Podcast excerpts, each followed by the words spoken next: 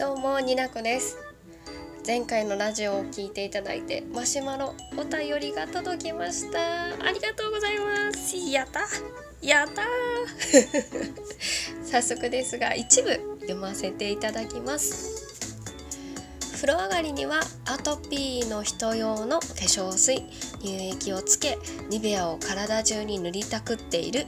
年中乾燥しいの私なのですがになこさんおすすめの保湿クリームやお風呂の入り方かっこ体を洗う順番湯船には浸かるべきかっこ閉じる。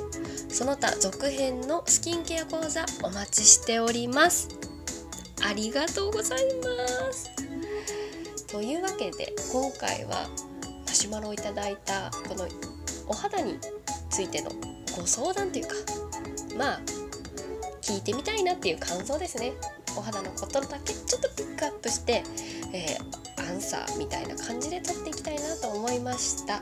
ので今日のテーマは乾燥肌さんにおすすめのお風呂の入り方。ためになるかはあなた次第責任は一切持たないざっくりスキンケア講座2次元に連れてって番外編今回は Twitter でアンケートも取ったよ始まるよ な長い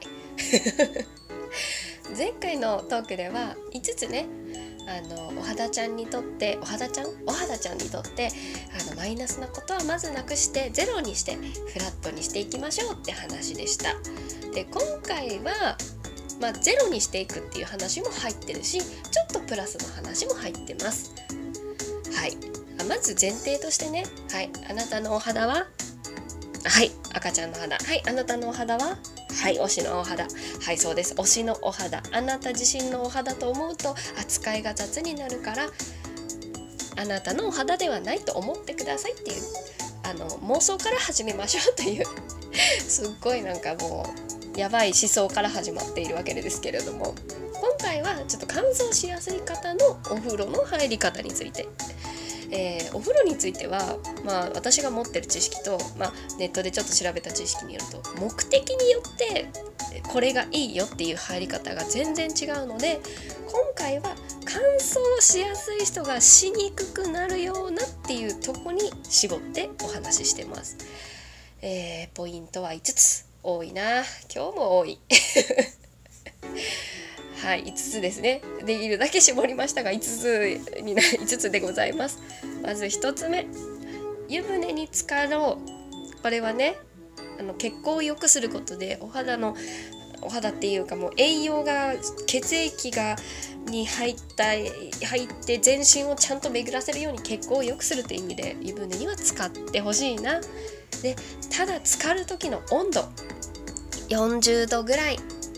熱すぎるお湯はお肌の水分を守るいい油ちゃんも溶けてしまうので乾燥しやすくなってしまいます。なので40度ぐらい。で2個目。長風呂はしない。10分ぐらい。湯船に浸かる時間ね。が10分ぐらい。体を洗ってお風呂に入ってお風呂から上がるお風呂入ってから上がるがもう10分ぐらい。うん。乾燥しやすい人はそっちがいいと思います。あと、えー、体の洗う順番はねそこまでね気にしてないんですけどまあ頭からこう上から順番にやってっていいかなと私は思うんですけど、えー、手で洗ってほしい。本当理想的に言うと。顔を洗うことと同じよ。皮膚はもう全部つながってるから、まあ、多少の分厚さの差はあれど肌は基本的に傷つきやすいし外の影響をずっと受けるさらされてる状態なので優しく扱ってほしいからあの100均とかのねボディタオルかなんかでワシャワシャワシャって 泡を立ててそのボディタオルは置いてその泡だけ手で洗ってほしい。うん、でまあそれでねちょっと自分の肌の感じとかもまあ今日どうかなみたいな感じでちょっといたわってほしい。これは理想の話だからね。理想の乾燥肌の人のお風呂の入り方。これがいいよっていう話だから。できるかできないかはもうその時の体調によるわよ。4番目。インバスケア。これインバスケア何かっていうとインバスケアっていうのとアウトバスケアっていうのがまずあってお風呂の中でスキンケアっていうかなこうケアをすることをインバスケア。お風呂上がった外でするのがアウトバスケア。で4番目はそのインバスケア浴室でできるケアですね。で具体的に言うと、まあ、入お湯入浴剤を入れてほしい。これは保湿系の入浴剤を使った方が乾燥しづらい。でお風呂入浴して上がる時に、まあ、体を拭いてってこう外に出る時になるんですけどその前に乾燥しない状態にした方がいいと思う。だからインバスケア用の保湿クリームだったりなんかそれ用のねのが乳液とかがあるんですよ。私前ニベアかなんか使ってた。あの塗った後にシャワーで流したら、まあ、保湿されてあのすぐ乾燥しないよっていうやつです。なんかそういうのを使った方が、えー、お風呂で得た水分を逃がさずにいられるっていう話。まあ、水分は蒸発する時一緒にね内側の水分も持っていっちゃうので乾燥を起こすんです。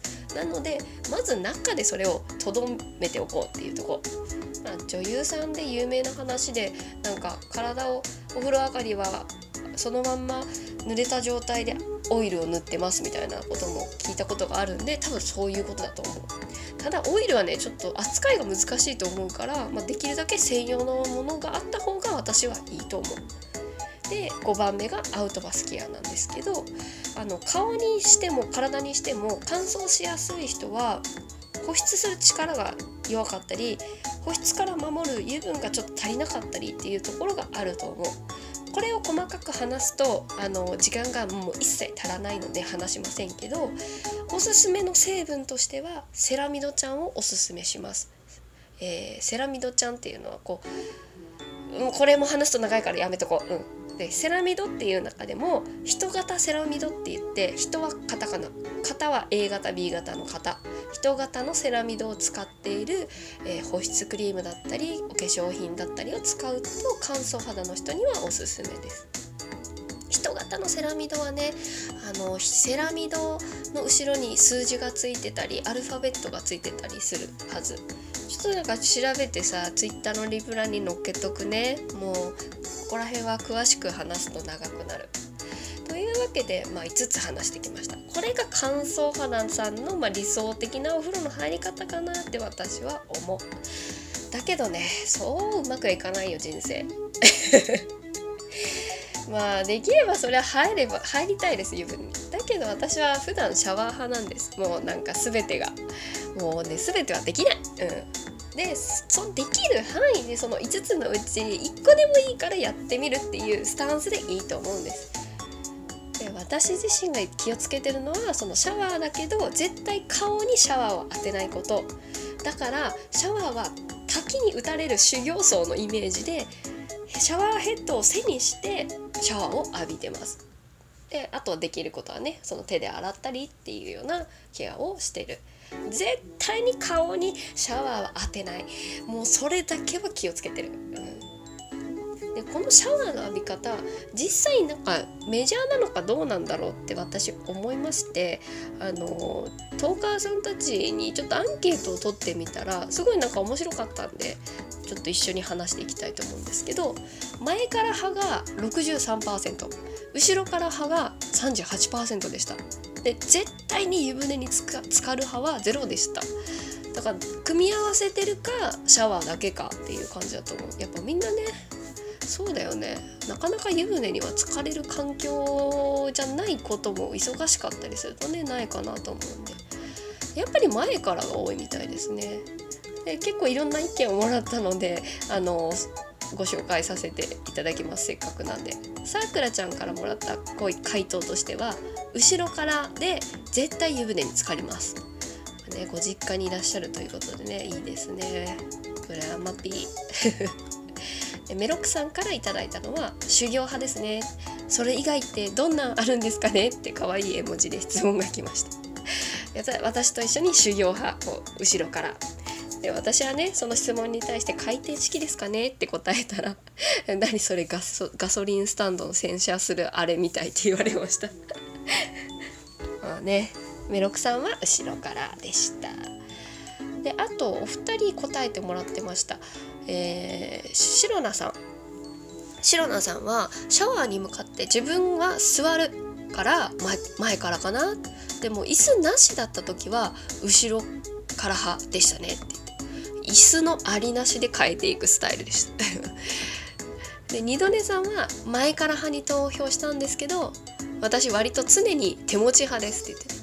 あーって思ってこの言ってることなんか温泉とか行くとシャワー座るとこ椅子があるところにシャワーついてるじゃないですか大体。でシャワーもそうですよね。体顔髪全部洗ってまあこう手手で確かにしてる人もまあそそうだよね。なんか公共の場だったらそっちが一番あのマナー的には OK だよね。そうそう。だから立ってでもそうしてるのかちょっと分かんないけどもしかしたらそうかもしれない。でも常に手で持ってるっていう。でもそっちの方がコントロールがしやすいからもう確かにいいかなって思いました。そんな皆さん優しく答えてくれて初票も アンケートに答えてくれました。ありがとうございます。というわけでやっぱり前から派が多かったんですけどあの前から派の人絶対顔にはシャワー当てないで。って私は思った。あの顔洗う時顔バーってしたいけど私はどうしてもやる時はシャワーの水お湯を手ですくってやってる。あとはもうどうしても面倒くさい時は頭に当ててその流垂れ流して顔を洗う。面倒くさいじゃんそっちの方がっていう話でした。はい。お答えできたか分かりませんが今日はこんなところで。また次回お会いしましょう。になこでした。マシュマロありがとう。